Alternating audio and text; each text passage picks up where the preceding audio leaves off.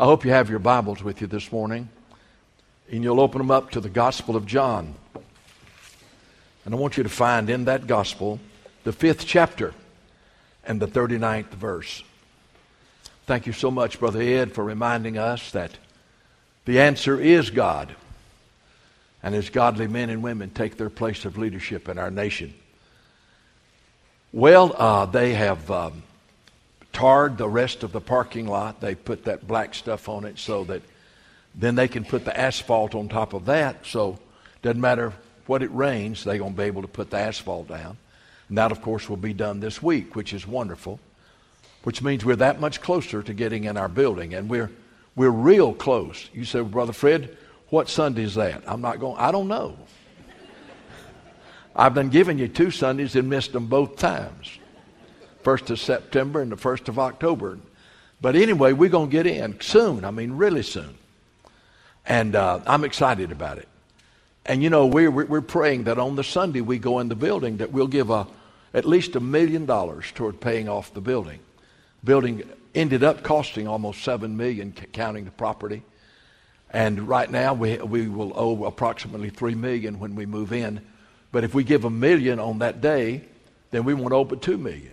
Or if we give two million, we won't owe but one million.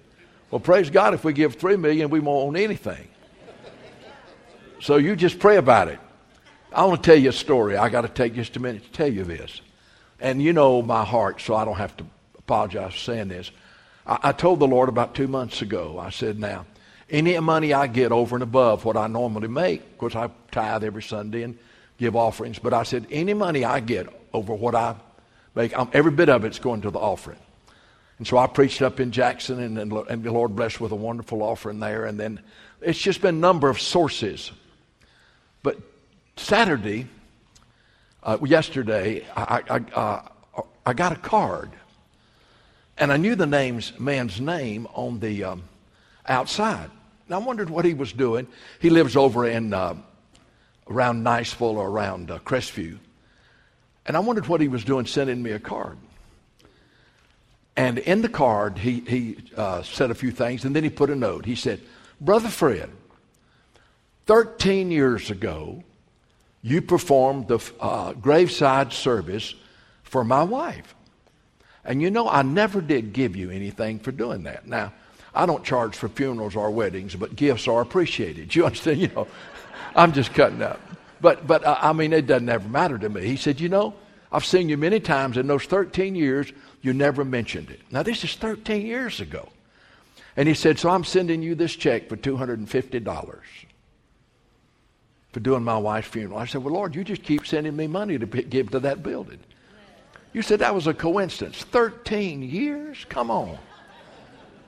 God just said, Here's some money to put on the building. So you pray and ask the Lord to send you some, and when He does, know where to give it, okay? Don't, don't be absent minded. Don't rationalize. All right? But that, you know, we're, we're just trusting the Lord. You know, the Word of God when it is believed, received, and obeyed, leads to a radically changed life. It's not just enough to believe, it must be received, and it must be obeyed. But then it produces a radically changed life by Jesus Christ. Now, the Bible tells us and have been preaching it now for 55 years. The Bible says of itself in Hebrews 4 the Word of God is alive and powerful and sharper than any two edged sword. It divides asunder what's the difference between soul and spirit and joints and marrow. And listen to this it is a discerner, the Word of God is, of the thoughts and intentions of your heart. So, this book is a powerful, powerful, God inspired, and God empowered book. But you know, the purpose of this book is to bring us to Jesus. And that's why I want you to look with me in John chapter 5, verse 39 and 40. You see, the Pharisees knew the scripture but they, they never allowed it to bring them to Jesus. They had their own ideas, their own agenda, and so that they, those who should have seen were blind and didn't see. But notice what it says here about the scripture. It says in, in John 5 39, you search the scriptures, for in them you think you have eternal life. And these are they which testify of me. Jesus said, I'm glad you search the scriptures, but you think that in them alone there is eternal life. He said, That's not right. He said, You search the scriptures, for in them you think you have eternal life, and these are they which testify of me. But listen to what he said. But you are not willing to come to me. The scriptures keep telling you to come to me, to come to me. But you're not willing to come to me that you might have life. And that's why I said that the scriptures must not only be believed and received, but they must be obeyed if there's going to be a radical change in our lives. And I want, I want to share with you today what I call uh, life changing scriptures. Scriptures that, when they're received and obeyed, just li- literally will change your life. I want to talk to you about scriptures about salvation. And their scriptures then about sanctification, growing in the grace and knowledge of Jesus. And then their scriptures about the sufficiency of Christ. And then their scriptures about the security that is in Christ. Now let, us take this. Just think a minute about the scriptures that there are about salvation. This book is just full of scriptures about what it means to be a Christian, what it means to be a child of God, what it need, means to be saved. For example, the person of salvation. Matthew 1, 20 and 21. And you make a note of these and you look them up and read them. You know, Matthew 1, 20 and 21 talks about the person of salvation.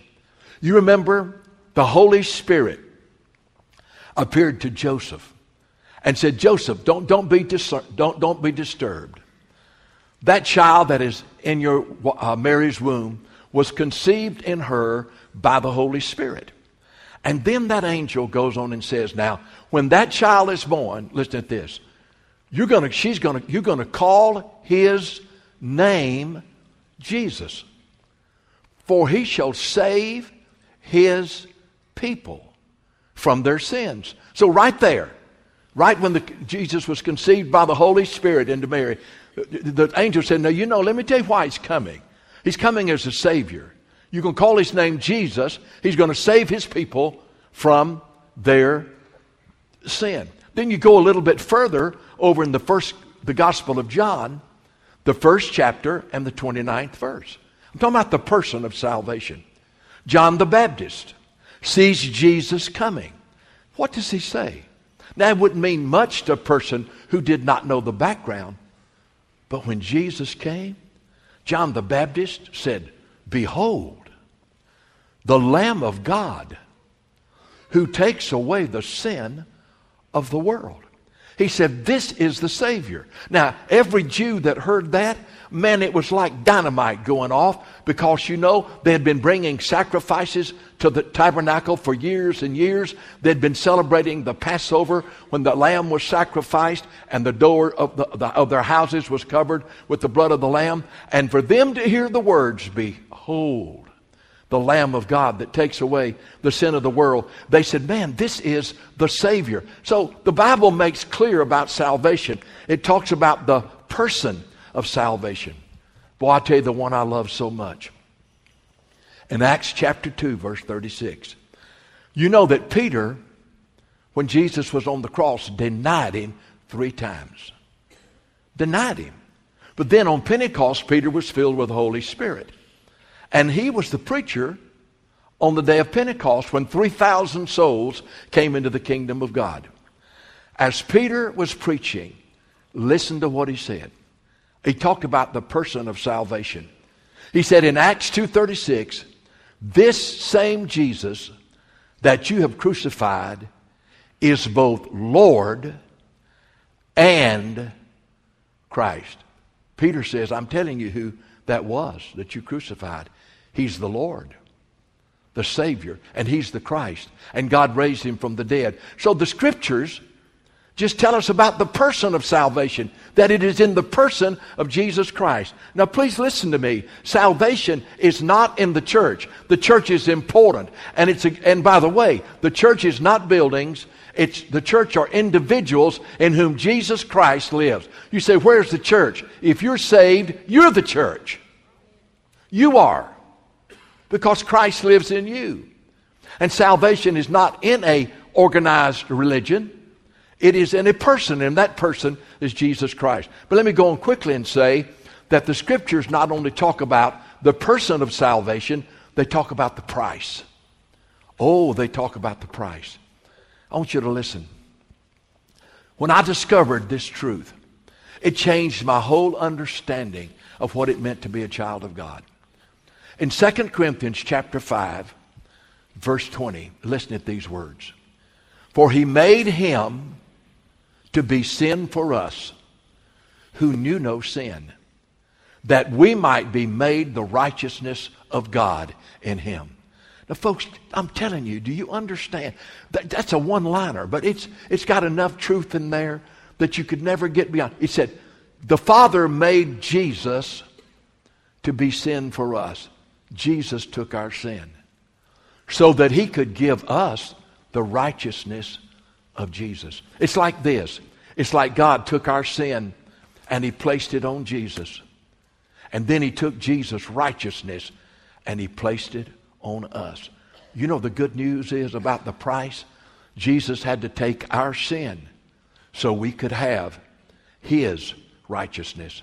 Over in the book of Romans, the fifth chapter, it says, We have received abundance of grace and the gift of righteousness. Listen, salvation is not getting us out of earth into heaven. Salvation is getting God out of heaven into us.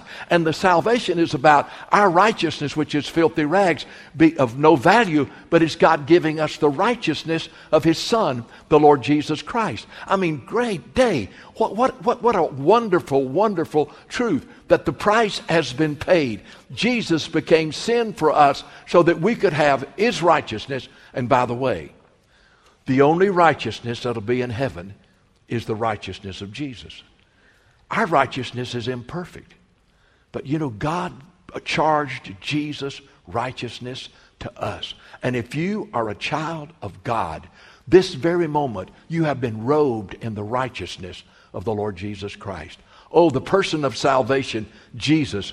But the price of salvation, the price of salvation. It says in 1 John 3:16, not the Gospel of John, but 1 John 3:16, it says, "By this we know love. He laid down his life for us." In 1 John 4:10 it says, "For he made herein his love." Now, now think about this. This is the price of salvation. Herein is love, not that we loved God, but that He loved us and gave His Son to be the propitiation, the mercy seat, the substitute for our sins. You see, the Scriptures show us the awesomeness of salvation. And it tells us that it's in the person of Jesus Christ, and the price has already been paid. In 1 Peter chapter 1, it says, For we are redeemed, not with corruptible things such as silver and gold but we're redeemed with the precious blood of Christ as a lamb without spot and blemish. The Word of God is life changing. When you believe the Word of God and receive the Word of God and obey the Word of God, it leads you to Jesus, who is the person of salvation and who paid the price of salvation on our behalf. But let me tell you something it's a personal salvation because nobody else can be saved for you. So, many, so often I'll ask a person, well, kind of where are you on your spiritual journey? Well, you know, I, am not sure, but I'll tell you one thing. My grandfather was a great Christian, or, or, or, or, uh, my uncle was a preacher. And I said, that's good. I mean, that's good. But where are you on the journey? See, your grandfather cannot be saved for you, and your uncle couldn't be saved for you. Salvation is the most personal thing in the world. I mean, as much as I love my children, I can't make the choice for them. They have to make their own choice to receive and to follow Jesus Christ. Hey, The person of salvation is Jesus. The price of salvation is on the cross. Jesus took our sin so we could have his righteousness. But the personal part of salvation is that each one of us, each one of us, have to repent of our sin and receive Christ. Well, there's a great verse. You say, well, now, now, now how's a person saved? I mean, brother, how, brother Fred, how is it? L- listen to what Paul said. Do you know in two verses in Acts, he told us exactly what salvation involves on our part? He said in verse 20 of Acts 20, I kept back nothing that was helpful, but proclaimed it to you and taught you publicly from house to house, testifying to Jews and Greeks, hear it now, repentance toward God and faith toward the Lord Jesus Christ. He says, You know what I preach? You have to repent of your sins toward God, and you have to have your faith in the Lord Jesus Christ. You know, I hear a lot today about believing in Jesus and all, and, and I, listen, but let me tell you something. There has to be repentance of sin. In other words, well, what is repentance? It's to change your mind. It's to go in another direction. Hey, listen, it, it, it's so clear. It's metanoia. You're going in one direction. You're going in one direction, and you realize it's wrong, and then you stop and you turn around and you turn away from that and you go in another direction. That's called repentance. You say, Well, Brother Fred, I've confessed my sins. Let me ask you this Have you ever repented of them? Because when you repent of them, you turn away from them. Instead of continuing in them, you turn from them. Repentance toward God. I love to read Psalm 51. You know, David had sinned against God, committed adultery with Bathsheba, sent her husband to the front of battle, and had the troops draw back so that Uriah, her husband, was killed in the battle. David was guilty. Nathan confronted David. And you know what David did? He repented toward God. Listen to what he said in Psalm 51 Have mercy upon me, O God, according to your loving kindness, according to the multitude of your tender mercies. Listen to what he said. Against you and you only, O God, have I sinned and done this evil in your sight. He said, My sin is ever before me. And you read the 51st Psalm, and you see a man who is repenting of their sin toward God. And by the way, David turned away. He repented of his sin, and he put his faith in God. Has there ever been a time in your life where you acknowledged to God your sin, and you have not only confessed them, but you said, God, by your grace, I repent.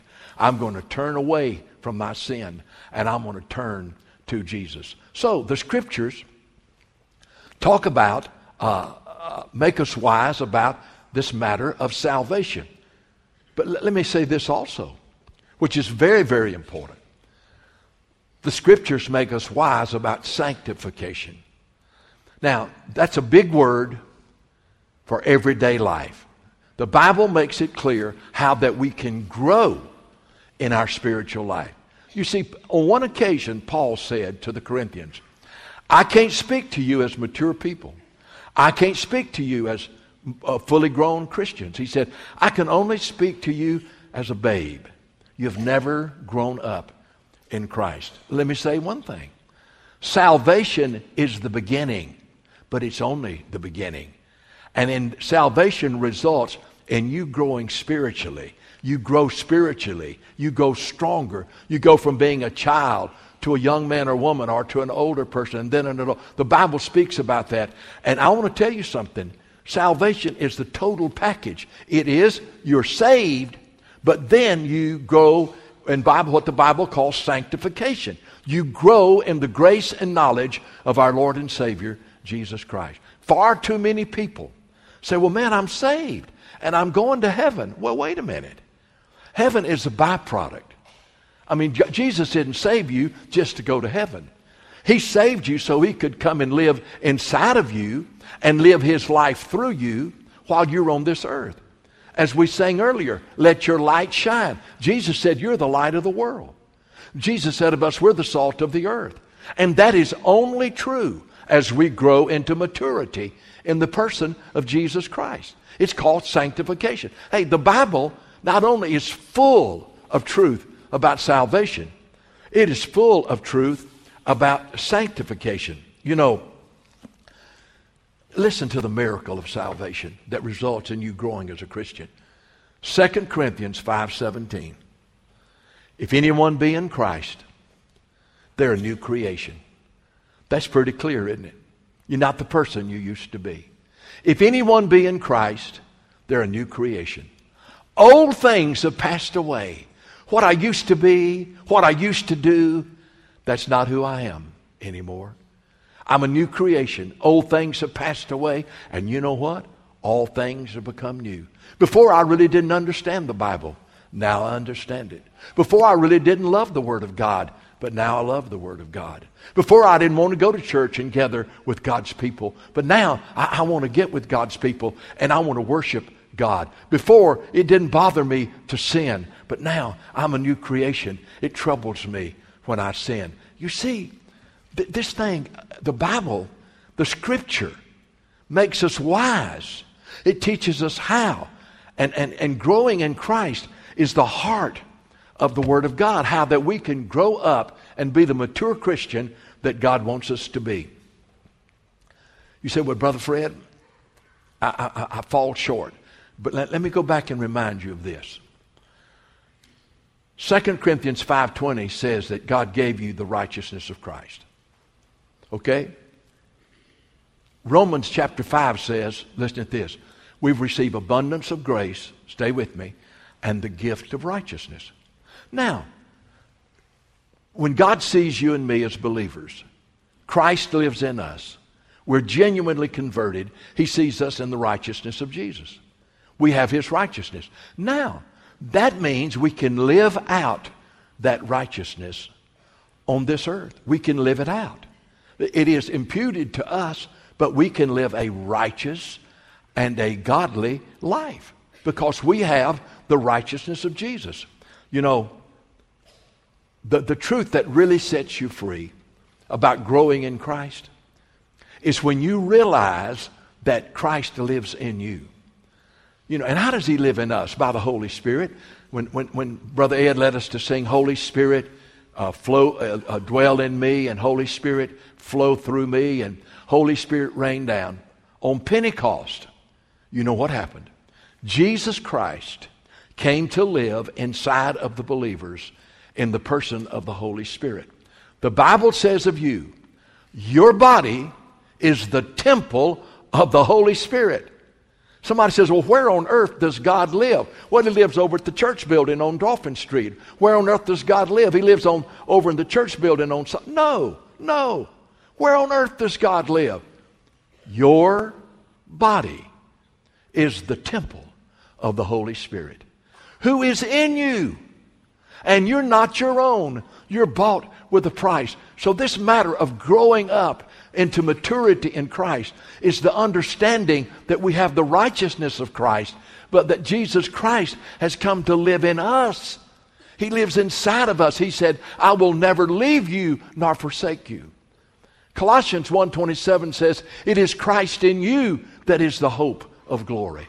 Galatians 2:20 says, "I'm crucified with Christ. I live, but Christ lives in me."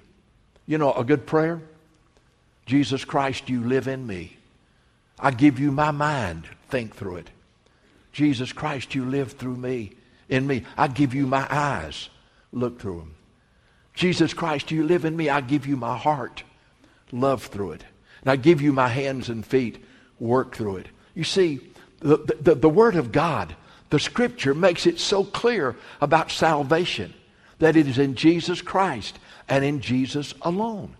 But it also makes us to understand that He doesn't save us and say, all right, now live the Christian life in your own power. No. Listen, somebody asked me, you say, Brother Fred, isn't the Christian life difficult? I said, no, it's impossible. It's impossible. You can't live the Christian life. I can't live the Christian life, but Christ lives in us. And it is His presence in our life that enables us, to, as Christ lives His life through us. That's the power to live the Christian life. I love, uh, let me tell you, God really spoke to me about this as I was thinking, you know, a lot of people are restless today. I, have never seen such a, a restless society. People just can't seem to be satisfied about anything. There's a restlessness. There was a sitcom that's still been on since for the last 40 years called The Young and the Restless. Have any of y'all ever seen that? I wouldn't admit it. Don't admit it. Now, I'm going to confess my wife's sin. When she was a lot younger, when she was a lot younger, it's been about 30 years ago, she, she watched The Young and Restless. Well, we'd go out of town, and I'd have to call back and find out what happened on that chapter that she missed. Now, it's no use for me to go home. I'm in deep trouble. But anyway, I should have never done that. But, eh, but you see, that, that tells me about society today. That when you don't find your satisfaction and your contentment and your peace in Jesus, you're just going to be restless. But one of the things about growing up in Christ, one of the things about being spiritually mature in Christ is man, there's a contentment and a satisfaction that the world didn't give to you and the world can't take it away. I want you to listen to these verses. And, and if you're going through a time of restlessness in your life, and you just you say you're restless in your marriage. Well, I don't know if I married the right person. Little time, a little late to talk about that, ain't it? you know, well, I think I made the wrong choice. Come on, don't be like the guy that came to see me that had his ring on his this, on his uh, uh, what hand is that? that that's my uh, that's my left hand. I said, What are you doing with your ring on your left hand? He said, I married the wrong woman. I'm that you can't do that.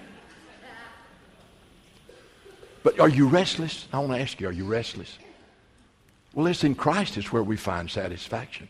Listen to what it says. Paul says, Not that I speak in regard to need. Get this. I've learned whatever state I'm in to be content. I'm not restless. A grass is not always greener on the other side of the fence. It's not always better over there. It's not always what it could have been. He said, I've just learned that wherever I am, to be satisfied. Now, now, now, wait a minute. It goes on and says, I know how to be abased. I know how to have nothing. I know how to abound, to have everything. Everywhere in all things, I've learned both to be full to have everything I need, and to be hungry, both to abound and suffer need. But listen to the next verse. This is how you overcome restlessness. I can do all things. Oh, that's the next verse. He said, I've been up and I've been down. I've had more than I needed. I have less than I needed. But you know, I've learned to be satisfied. Why? I can do all things through Christ who strengthens me. When I have a lot, Jesus is my strength. When I have a little, Jesus is my strength. When I start getting restless and think, well, it's better, no, then I realize, no, Christ is in me, and He is my strength. And whatever the state I'm in, that doesn't mean you don't ever want to do better in your job. It doesn't mean you never have ambition to improve. But I'm talking about being restless about a state that you're in. And see, that's part of sanctification. I can do all things through Christ who strengthens me. You know, um, I love that verse in Philippians 1.25. Now, this is what sanctification is. Are you listening? For me to live is Christ, and to die is gain. What about that? Paul looked at his life and said, and he'd been in and out of jail, he'd been beaten, he'd been threatened. And he, and he said, You know, I'm really drawn between two things. He said, I'd like to just go ahead and go on and go to heaven. But it's necessary, God has told me it's necessary for me, for me to remain behind because there's work for me to do. And then he said, Let me tell you what I know. For me to live is Christ. He said, But to die is gain. There, you, that's the only way you can say to die is gain. Well, for me to live is riches. That doesn't necessarily mean to die is gain. For me, it's popularity. That doesn't mean necessarily to die is gain. For, uh, to, for me to live is success, but that's good. God doesn't want you to fail. But you can't say, the only way you can say to die is gain is say, for, for me to live as Christ. Christ lives in me. He's forgiven my sin. I am a child of God. And it's not a matter of dying for me to live as Christ. And to die is gain. Paul said it, O death, where is your sting? O grave, where is your victory? The sting of death is sin, and the strength of sin is the law. But thanks be to God who gives us the victory through our Lord Jesus Christ. There are just two other things. One, the scripture, life changing scriptures. If you obey the scriptures about salvation, put your faith and trust in Christ with repentance of sin, salvation is yours. Talks about sanctification. If you'll stop looking to yourself and start looking to Jesus who lives in you and let him live through you, he will live the abundant life in and through you as you surrender. But then there's a sufficiency of Christ. Hey, we've learned one thing, and I, I mean this. This is so true. You don't know Jesus is all you need till Jesus is all you got. And you know, sometimes God has to bring us to the place where you say, well, there's no human person that can help me. And you'll find then what I've said before, that the sufficiency of Christ. It's there. You know, what he said in Hebrews 13 5. This is how sufficient Jesus is. I'll never leave you nor forsake you. You know what Hebrews 13 8 says? Talking about the sufficiency of Jesus, but whatever you go through, Jesus Christ is the same yesterday. Listen to this. He's the same yesterday, today, and forever. And then the verse that means so much to all of us who go through trials and tribulations, heartaches and sorrows, disappointments. Paul had a thorn in his flesh, flesh, and he prayed three times, God, would you take it away? Would you take it away? And you know what God's reply was, No, I'm not. But he said, I'm going to tell you what I'm going to do. My grace is sufficient for you. Not will be, it is. Your strength is made perfect in my weakness. For when you are weak, that's when you're strong.